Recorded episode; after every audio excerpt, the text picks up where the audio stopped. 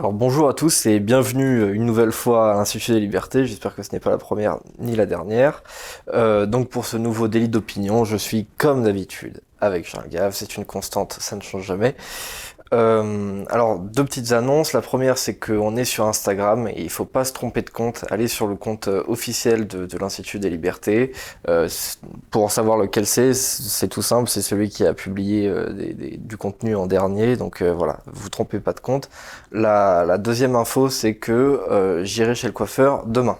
Voilà, je pense que c'était une information capitale que tout le monde tenait à, à savoir. Troisième information, j'ai plus de micro, j'ai un machin. c'est ça. Voilà. Donc, donc plus personne ne peut écrire en disant que je fais des bruits, que je touche le truc, que je suis insupportable, que voilà. maintenant j'ai un machin là. Voilà, j'espère que ce sera euh, irréprochable. Un, un, gros projet, on a investi lourdement dans la technologie à l'Institut des Libertés. D'abord on a une montre et maintenant on a un micro. Ouais, on n'en finit plus de, de grandir. Le on n'en finit plus de dépenser de l'argent dans nos capital spending, dans nos investissements. Alors moi, avant que vous commenciez, je voudrais faire une petite remarque, une ouais. petite annonce. Si vous voulez, c'est donc j'ai décidé de quitter la campagne de Éric Zemmour. Mm -hmm. Euh, je reviens un petit peu en arrière. En juillet, donc je fais part à Ibiek Zemmour que je suis tout à fait d'accord pour le, pour le soutenir. Il en prend bonne note, il me remercie. En septembre, euh, des gens de son équipe m'approchent en me disant bah, on va avoir besoin de quelques sous, est-ce que vous pouvez nous aider? -hmm. Je le fais.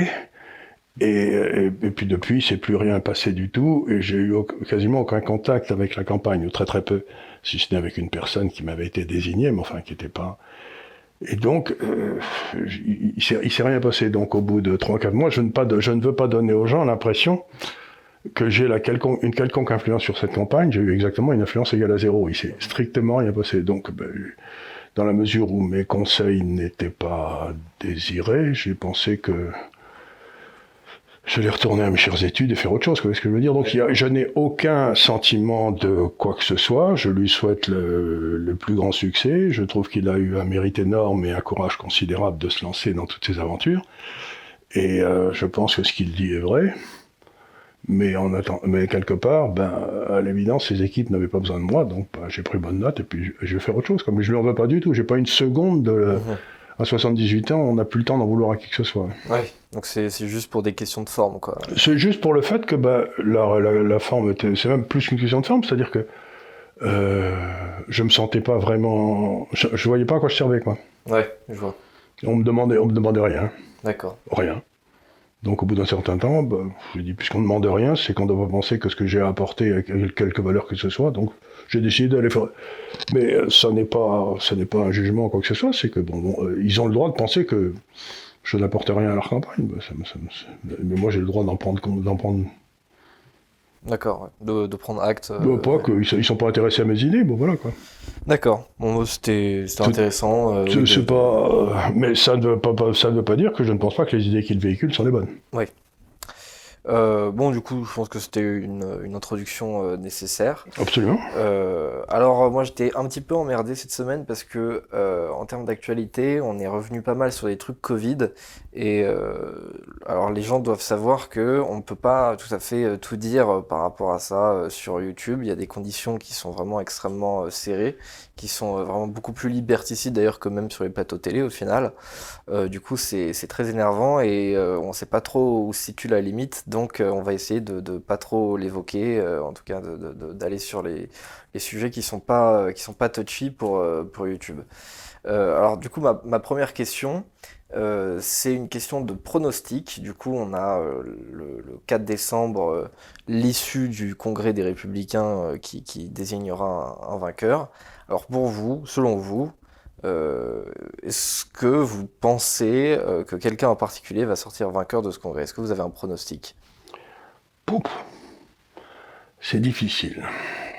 Pour tout un tas de raisons. C'est que euh, le Parti républicain est devenu un parti d'élite locale, ce qui était autrefois le parti euh, des, des, radicaux. Mmh, C'est-à-dire le gars qui, qui gère bien les villes, qui gère bien les, leurs municipalités, qui gère bon, qui sont des bons gérants locaux.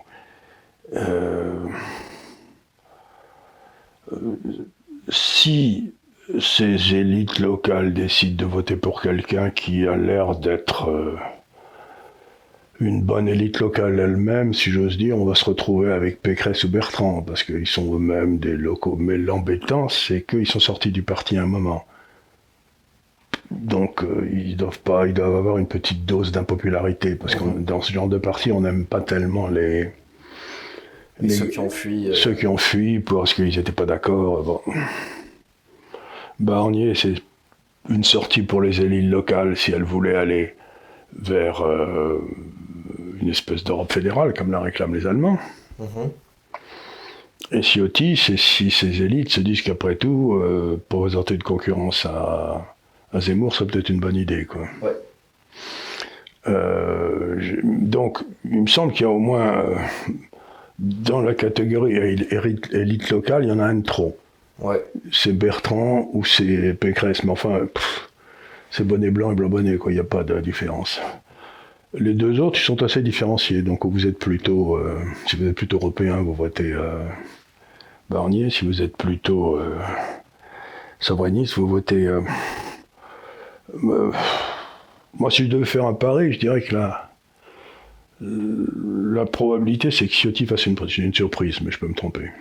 C'est possible. J'avais vu un, sondage qui s'adressait aux sympathisants les républicains, qui date maintenant peut-être il y a plus d'une dizaine de jours, euh, qui mettait euh, pas Ciotti en tête, mais enfin qui le mettait quand même bien placé euh, derrière Pécresse et, Bertrand, je crois, à 24% dans, les sympathisants LR. Donc il, a, possiblement une, une chance de l'emporter. En plus de ça, on sait que pour l'emporter dans, dans un congrès ou dans une primaire, il vaut mieux être le plus à droite quand on est euh, dans un parti de droite ou le plus à gauche quand on est dans un parti de gauche. Oui, et, puis ensuite, on sait très bien que si on est le plus à droite dans un parti de droite, il y a toute une série de gens qui vont dire qu'ils vont pas voter pour vous, qui en fait, si, les, si le vote est secret, voteront pour vous, parce que ils veulent pas, ils veulent pas se. Donc, euh, il est possible qu'on ait avec Ciotti. Je ne sais pas, mais enfin, le seul qui a une voix qui semble être adaptée à une parole qui semble être adaptée à l'ère du temps, et qui n'a pas eu besoin d'adapter son discours au changement, à Zemmour, si j'ose dire, bah c'est Ciotti qui disait déjà la même chose avant. Quoi. Tout à fait, ouais, ça c'est vrai.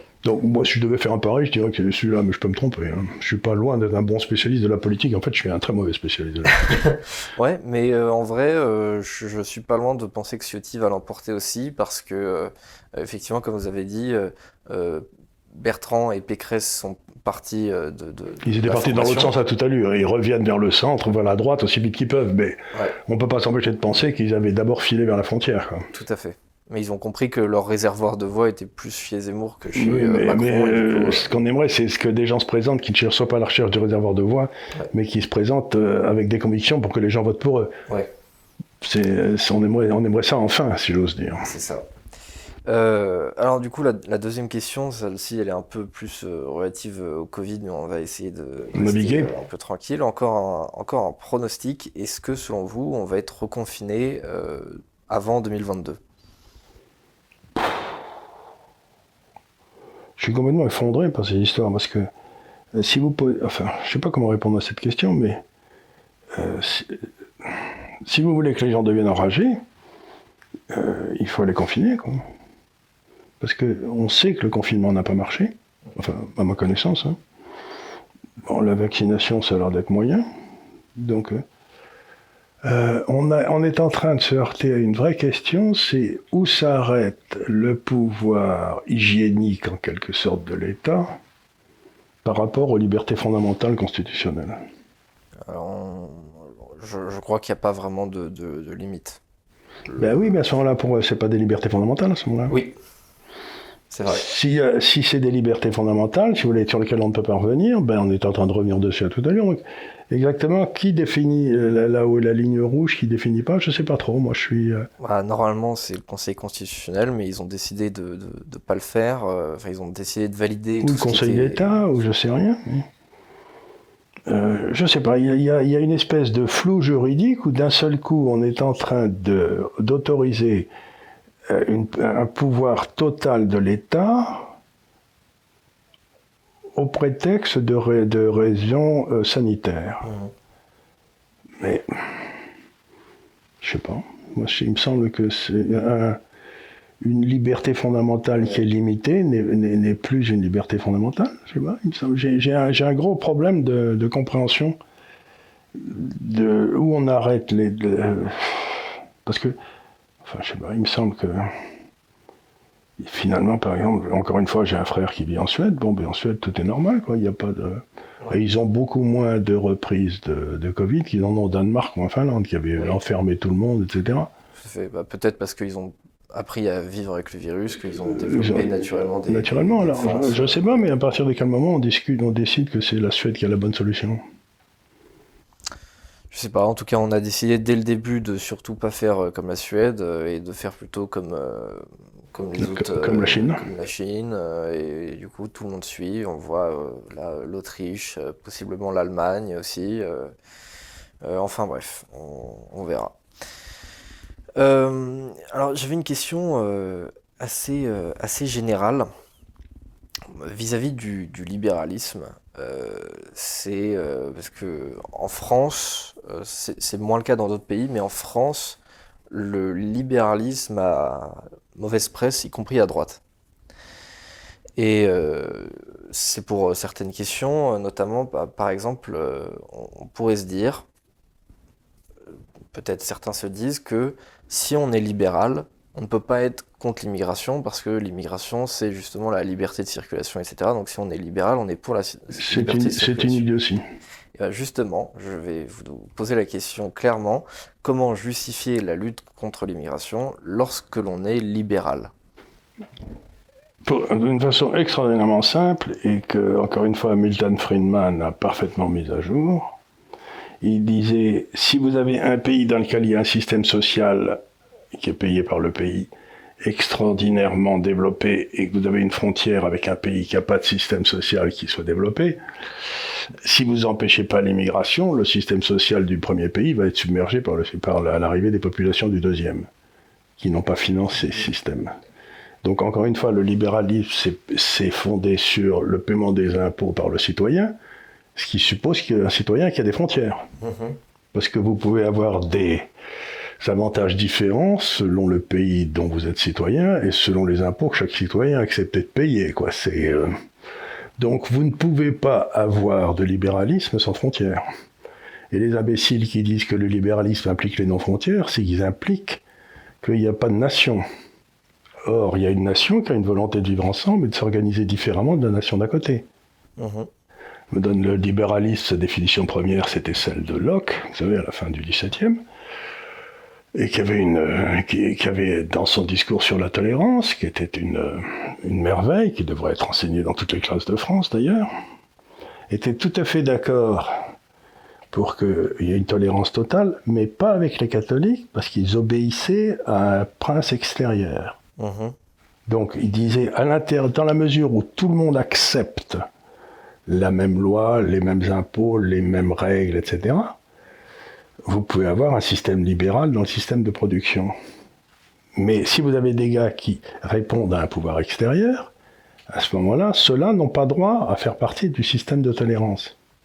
Et c'est exactement donc on, devrait avoir le droit de venir en France, de s'installer tout, tous ceux qui acceptent dès le départ le système français, leurs lois, etc. Mais si vous arrivez en disant je l'accepte pas, je préfère une autre loi extérieure de nature religieuse, mhm. à ce moment-là, vous n'avez pas le droit d'entrer. Vous ne devriez même pas rentrer d'ailleurs. Donc encore une fois, c'est le libéralisme, c'est pas quelque chose qui s'applique au monde entier à la fois. C'est qu'il y a une nation qui décide de, dans le fond, d'avoir un certain nombre de lois qu'elle met en pratique, qu'elle met en, en valeur, et le système de production et les impôts sont votés par le peuple, c'est-à-dire ça interdit l'emprunt par exemple. Le droit de propriété sacré pour éviter que l'État ne vous pique votre bien. Et la justice est indépendante du pouvoir par l'intermédiaire des jurys. Mhm. Et ça, si vous voulez, euh, c'est en effet le libéralisme. Mais ça ne veut pas dire du tout que euh, vous, vous, vous, pouvez créer ce système qui est assez idéal dans une communauté, mais rien ne, vous, rien ne veut dire que cette communauté, tout le monde a le droit de venir dedans, non? Vous avez le droit d'empêcher les autres de rentrer. Mhm. Regardez, un pays les plus libéraux du monde, c'est quand même la Suisse. C'est pas tellement facile d'aller s'installer en Suisse. C'est vrai. Ils, vous empêchent Ils disent non, vous n'avez pas le droit. C'est vrai. Je, je pense que c'est une Cette confusion. idée, c'est une confusion entre liberté de mouvement des, personnes Ouais. et liberté de mouvement qui viennent de partout. Mais vous avez la liberté de mouvement d'un pays à un autre, ça se négocie par des traités internationaux. Par exemple, pendant longtemps en Europe, on a eu la possibilité de passer d'un pays à l'autre. Moi, je pouvais aller travailler en Angleterre tout en étant français, j'avais pas besoin de demander un permis de travail. Mais ça avait été négocié à État. Oui, je pense que ça vient aussi d'une confusion euh, assez euh, nouvelle euh, par rapport à, à des personnes qui se sont un peu réappropriées euh, le, le- le mot libéral alors que... Ben oui, vous, mais libéral, ça veut, dire, ça veut pas dire que vous avez le droit d'aller dans le pays d'à côté. Vous avez aucun droit. Si le pays d'à côté décide que vous n'avez pas le droit de venir chez lui, c'est son problème, c'est pas le vôtre. Très bien. Euh, j'avais aussi une question. euh, là, c'est un peu euh, un nouveau coup de massue par rapport à, à l'histoire de, de- d'Alstom. Euh, c'est que General Electric se va se scinder en trois. Et donc, euh, dans les plusieurs branches, euh, donc euh, il y a énergie, il y a aviation, enfin aéronautique et je, je ne sais plus quoi. Et qu'est-ce que... En fait, je, trou- je trouvais ça assez, euh, assez incroyable comme, euh, comme, euh, comme fait parce que General Electric, c'était l'action la plus cotée en bourse en 2000. Euh, c'était le- l'entreprise la plus cotée en bourse en 2000. Et le, patron, en fait, avait un petit peu... comment dire il avait fait mentir un adage qui est que euh, une entreprise doit être spécialisée dans un seul domaine et que là, en l'occurrence, il était euh, spécialisé. Et surtout, il enfin, beaucoup. Il sait- sait- domaines. il- euh, General Electric, c'est la société qui est restée le plus longtemps, je crois depuis 1880 à 1890, ils étaient dans l'indice Dow Jones, c'est-à-dire l'indice des 30 grandes valeurs, celui qui est le plus vieil ainsi. Et euh, bah, il en est sorti il y a à peu près un an et demi parce que les gars qui ont géré General Electric, dans le fond, ont manipulé les cours en se servant de la dette, ils empruntaient beaucoup, enfin, ils ont fait des tas de, de, de, carabistouilles euh, avec la dette. Et euh, en fait, General Electric était au bord de la faillite il y a, il y a 2-3 ans quand on a négocié ces accords avec. Donc, quand vous parlez de General Electric, la question c'est savoir, bon, si c'est sympa en trois secteurs distincts, énergie, euh, transport et je sais pas quoi, euh, où vont passer les contrats qui ont été signés avec la France? J'imagine qu'il doit y avoir une branche nucléaire dans ces, dans ces trois branches-là, puisque General Electric va se remettre à faire des... Mais où vont passer les contrats? Parce que... Et quelle est la validité de ces contrats si celui avec qui on les a signés, dans le fond, on se scinde en trois personnes différentes, parce qu'il y a une partie du contrat qui doit être assurée par celui-là, une partie, je veux dire, ça, ça va donner du boulot aux juristes? Donc, euh, ça me paraît quand même une histoire très curieuse, cette histoire de General Electric, parce que n'importe quel cas d'analyse financier savait au moment où ces contrats, où on a vendu Alstom, à, ou toute partie d'Alstom à General Electric, que General Electric était en, était en faillite, quasi, en quasi faillite, quoi, non Donc je comprends pas très bien pourquoi on s'est précipité pour vendre à une société qui allait avoir de graves problèmes, quoi. Ouais, c'est assez dingue. C'est, euh, ou alors le gars qui a signé tout ça pensait que General Electric serait là jusqu'à la fin des temps. Mais c'est un très bel exemple de ce que j'appelle la création destructrice, c'est-à-dire qu'ils ont. Voilà, ils sont. Ils sont crus plus malins que les autres, quoi, mais ils, sont, ils seront liquidés comme les autres. Ouais. Mais je, j'aimerais beaucoup que, que qu'on parle beaucoup plus de ce sujet, euh, surtout dans le cadre de la présidentielle bientôt, parce que ça, c'était quand même. euh, Il y a beaucoup de zones d'ombre. hein. Mais c'était une erreur mais énorme de, de, de Macron et tout le monde euh, le reconnaît. Mais euh, juste, euh, on veut pas en parler, quoi. On veut On, dire non. c'est- on aimerait savoir, bon, en général, les erreurs sont faites soit par bêtise, ce qui est une possibilité, soit parce que vous y êtes intéressé, ce qui, est un peu plus gênant. Donc on aimerait savoir si c'était juste de l'incompétence ou si c'était de la corruption. C'est ça. Euh, alors, aussi, euh, j'ai vu qu'on avait alors un nouveau ministre allemand, Nouveau, un nouveau chancelier. un nouveau chancelier allemand, euh, mais du coup, recomposition euh, gouvernementale. Oui. Et, euh, et euh, dedans, euh, il y a les libéraux d'un côté et les écolos de l'autre, et au milieu les socialistes, les sociodémocrates. tout Et à fait. le patron est un social-démocrate, qui est l'ancien ministre des Finances de Madame Merkel. C'est ça. Et du coup, alors on a des ministres qui sont très très pro-européens. Mhm. Euh, bon, comme d'habitude, mais cette fois-ci à un niveau assez, assez élevé de, de, fédéralisme. Et je me demandais si on allait avoir quelques, quelques problèmes avec eux dans le cadre de, de l'indépendance française. De quoi parlez-vous, mon pauvre ami? L'indépendance française, nous n'avons plus de monnaie, nous n'avons plus de ministère des Finances, nous n'avons plus de. Notre dette est détenue par des étrangers. Euh, euh, nos, lois sont faites à l'extérieur. Euh, je ne vois pas M. Barnier, futur président de la République, s'élever avec fureur contre cette réalité. Donc, honnêtement, ce que la France pense compte tenu du poids économique, politique, social de la France aujourd'hui, euh, l'Allemagne s'en contrefond. Nous ne représentons rien. Il faut bien que les Français se rendent compte qu'on est tombé au niveau du Luxembourg. Les exigences fondamentales du Luxembourg ou la souveraineté du Luxembourg, c'est pas le principal souci ni de l'Allemagne, ni de la Russie, ni des États-Unis, ni de.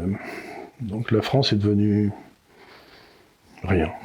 Mais c'est quand même assez dingue ça. Comment, vous, vous expliquez le, le renoncement volontaire euh, des élites françaises euh, à la souveraineté euh, du pays? Parce que c'est pas c'est pas qu'on est le problème c'est pas qu'on a un pays du tiers monde donc on s'en fout ah, si on les laisse faire ça va continuer oui oui tout à fait si on les laisse faire on, le deviendra. on, le deviendra pour de vrai et là ce sera plus qu'une question de volonté mais là, euh, j'ai l'impression qu'ici, la France et l'Allemagne sont quand même les, deux piliers de, l'Union européenne. Si la France sort de l'Union européenne, il n'y a plus d'Union européenne, ça ne peut plus fonctionner. C'est évident, puisqu'on est le pays sur le centre. Et euh, par conséquent, pourquoi ne pas faire peser euh, un petit peu plus sur, sur la table de, de, la diplomatie ce, genre de fait? Comment, vous, comment vous expliquez ce renoncement volontaire? Mais euh, vous avez qu'à vous souvenir de ce qui s'est passé quand la Grèce a envisagé de sortir de l'euro pendant la crise grecque euh, italienne en 2009-2010. J'ai quelques souvenirs, j'étais encore. Euh, vous étiez jeune. vous étiez très jeune. Ben, ce qui s'est passé, c'est que la Banque Centrale Européenne a dit à la Grèce on cesse de vous, de vous alimenter. Mhm. C'est-à-dire que vous dites plus de billets, plus de transferts, plus rien puisque tout se passe par le BCE. Ben, la Grèce s'est couchée en deux secondes. Quand vous abandonnez votre, votre souveraineté monétaire, vous abandonnez de fait la souveraineté euh, politique. Et si vous regardez où est la BCE, où elle est physiquement? Euh, Elle est à Francfort. Ben voilà, donc vous savez que ça ne sera, jamais, sera jamais coupé à Francfort. Mais que de Francfort, vous pouvez couper à Paris. Donc dès le moment où c'est comme si on vous disait vous êtes sous transfusion parce que vous avez une, une hémorragie, mhm. le manque de peau, on va vous couper la transfusion.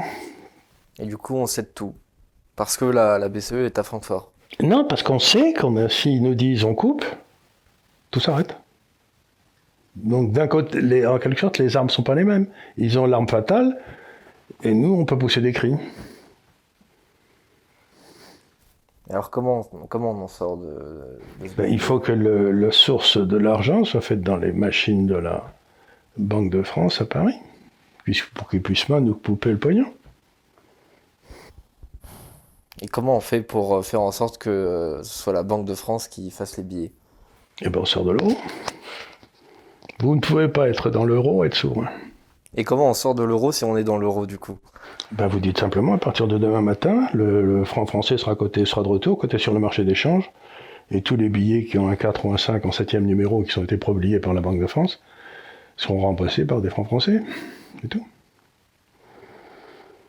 Vous savez, il y a eu une séparation entre la Tchéquie et la Slovaquie il y a quelques années. Ils avaient la même monnaie, ils sont séparés, ça s'est très bien passé. D'accord. C'est pas, pas difficile. Mais ce qu'il y a de certain, c'est que tant qu'on n'aura pas euh, quand on va recouvrir notre, recouvrir notre, notre euh, souveraineté monétaire, tout ce qu'on peut raconter sur la souveraineté dans tous les sens, c'est que, c'est que des paroles verbales. D'accord. Le, roi, il avait deux caractéristiques, c'est lui qui battait monnaie, c'est lui qui avait une armée. Mhm. On n'a plus de souveraineté. Quoi. Et euh, est-ce que, selon vous, c'est quand même possible? Parce que par exemple, c'est un peu ce que, ce que propose Zemmour, c'est de ne de, de pas, de pas sortir de l'Union européenne, mais juste de ne pas respecter le, le- les traités. il faut, ba- euh, il faut battre monnaie. Si vous battez pas monnaie, ça sert à rien. Et si vous battez monnaie, à ce moment-là, de facto, vous êtes, d'après les traités qu'on a signés, vous sortez de l'Union européenne. Vous ne pouvez pas rétablir le franc français sans sortir de l'Union européenne. Oui. Ouais, ouais. Donc, euh, ce que dit, ce que dit Zemmour, c'est une contradiction. Ce qui est dit, c'est pas possible. On peut pas euh, dire euh, merde euh, à la commission. euh, Bah, si à ce moment-là, ils nous coupent le pognon, qu'est-ce qu'on fait? Il n'y a plus d'argent qui arrive. bah, S'ils nous coupent le pognon, euh, j'ai envie de dire, euh, bah, à ce moment-là, on dit, bah ok, si c'est comme ça, on se casse. Et du coup, ça, ça, ça fait. Euh, c'est possible, c'est possible, mais euh, c'est possible, on peut faire ça, mais euh, ce si vous voulez rétablir des circuits financiers, ça se fait pas en deux minutes. hein. Ça veut dire que les banques françaises restent fermées pendant trois semaines, un mois, pendant qu'on remet la comptabilité un jour. et- Ouais. Il est beaucoup mieux que ce soit organisé par le sommet plutôt que pendant une période de crise. Quoi. Ouais, c'est sûr. Encore une fois, si vous voulez, vous pouvez pas avoir, dans, dans- en, en bas de logique, vous pouvez pas vouloir quelque chose et son contraire. Vous pouvez pas vouloir re- redévelopper la souveraineté française, avec la, la France retrouve ses souverainetés, et rester dans l'euro. C'est, c'est complètement antinomique. C'est pas possible. D'accord. Ouais. Ouais, c'est c'est assez logique. Bon, bah écoutez, moi, j'ai pas trop de- d'autres. euh, ça m'a faits fait plaisir de répondre à ça. Si vous avez des questions sur ma- mon départ de, de l'équipe de campagne de, euh, de- d'Éric Zemmour, dans laquelle je n'ai jamais été, vous me posez des questions. Bah, J'en serais ravi. Mais voilà, c'est tout quoi. Oh, je, je crois que j'ai pas trop d'autres questions. Euh, Ben je- bien. Crois que vous avez été assez clair. Maintenant, peut-être euh, si, si- s'il y a d'autres questionnements euh, dans les commentaires, On sera très, très, très content d'y répondre. voilà, on peut peut-être Mais encore une fois, il n'y a pas de mauvais sentiments, hein, tout va bien. Voilà, pas de mauvais sentiments, juste voilà, rupture. euh, Parce que euh, voilà, c'est comme ça.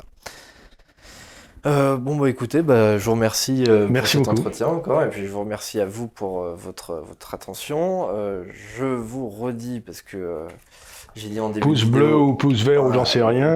pou- Pouce bleu, commentaire, abonnement à la chaîne YouTube et aussi à l'Instagram, faut pas oublier. Et bah, sur ce, je vous dis à la semaine prochaine.